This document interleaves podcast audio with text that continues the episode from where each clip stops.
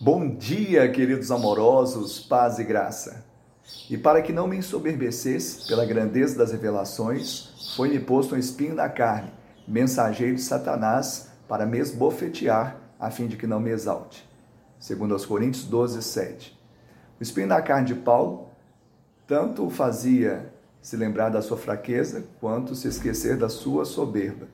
Deus, através desse espinho, não apenas preveniu o orgulho e a soberba em Paulo, como também o aperfeiçoou pelas aflições. Nós sabemos que quanto mais reconhecemos nossa fraqueza na carne, mais repousará o poder de Cristo em nós. É um processo. Deus permite que enfraqueçamos para que opere em nós o poder dele. Que assim você viva crendo em Deus, na graça dele, sendo fortalecido no Senhor e na força do seu poder. Que ele te dê um dia abençoado e cheio de vitória.